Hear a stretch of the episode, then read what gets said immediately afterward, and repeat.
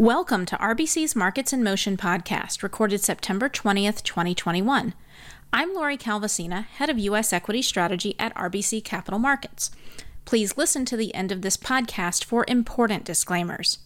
This week in the podcast, we tackle three topics investor sentiment, earnings sentiment, and supply chains, which has contributed to deterioration in both. Three big things you need to know. First, individual investor sentiment has fallen so hard recently, it may soon send a contrarian buy signal. Second, earnings sentiment has started to deteriorate, led by cyclicals, but secular growth has stayed resilient. Third, we highlight what we're watching on supply chains, specifically the rate of change in freight costs, global COVID trends, and regional Fed surveys, where we're seeing some faint glimmers of hope. If you'd like to hear more, here's another five minutes. While you're waiting, a quick reminder that you can subscribe to this podcast on Apple, Spotify, and other major providers. Now, the details. Takeaway number one Individual investor sentiment has fallen so hard recently, it may soon send a contrarian buy signal.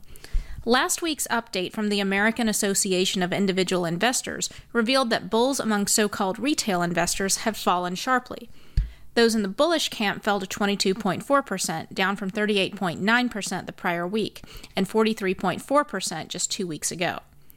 Meanwhile, bears surged to 39.3%, up from 27.2% the prior week. With those moves, net bullishness has fallen to minus 16.9% for the most recent week, bringing the four week average of net bullishness down to plus 2.9%. While this data set can admittedly be noisy week to week, this is still an important development. Historically, when net bullishness has fallen below minus 10% on the 4-week average, the S&P 500 has been up 15% on average over the next 12 months, posting gains 86% of the time. We also tend to see gains on a 3-month forward basis, a 5% move on average with gains 84% of the time. While this adds to our conviction that any coming pullback in the stock market will be a buying opportunity, it is just one piece of the sentiment puzzle. A full sentiment unwind will probably take a little time to play out, not only based on what we're seeing in the AAII survey, but what we see on the institutional side as well. Positioning by institutional investors, according to futures market data by asset managers as tracked by CFTC, continues to hover near all time highs, despite some slippage last week.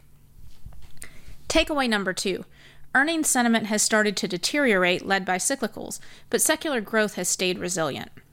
The rate of upward EPS estimate revisions on the sell side has slipped to 70% in mid September, from 78% in late August, which was a level in line with its pandemic and all time highs.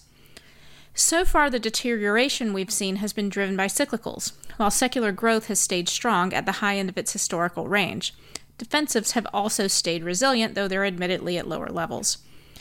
This is an important underpinning of support for the stock market.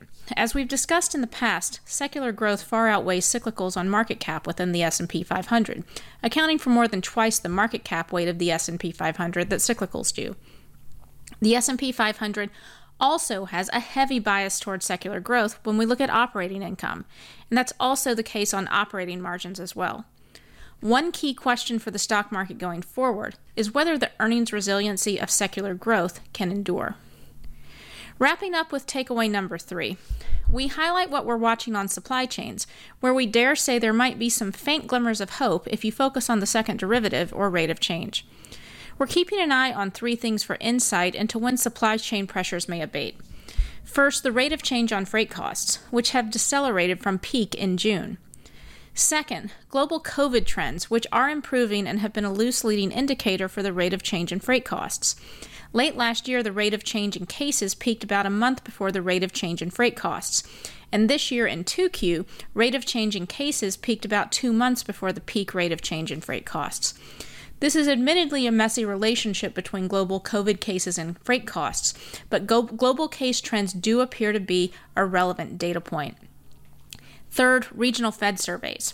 Empire and Philly Fed, the only two regional Fed surveys that are out for September so far, are sending conflicting signals on trends in delivery times and unfulfilled orders or backlogs.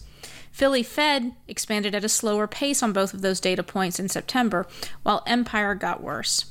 That's all for now. Thanks for listening, and be sure to reach out to your RBC representative with any questions.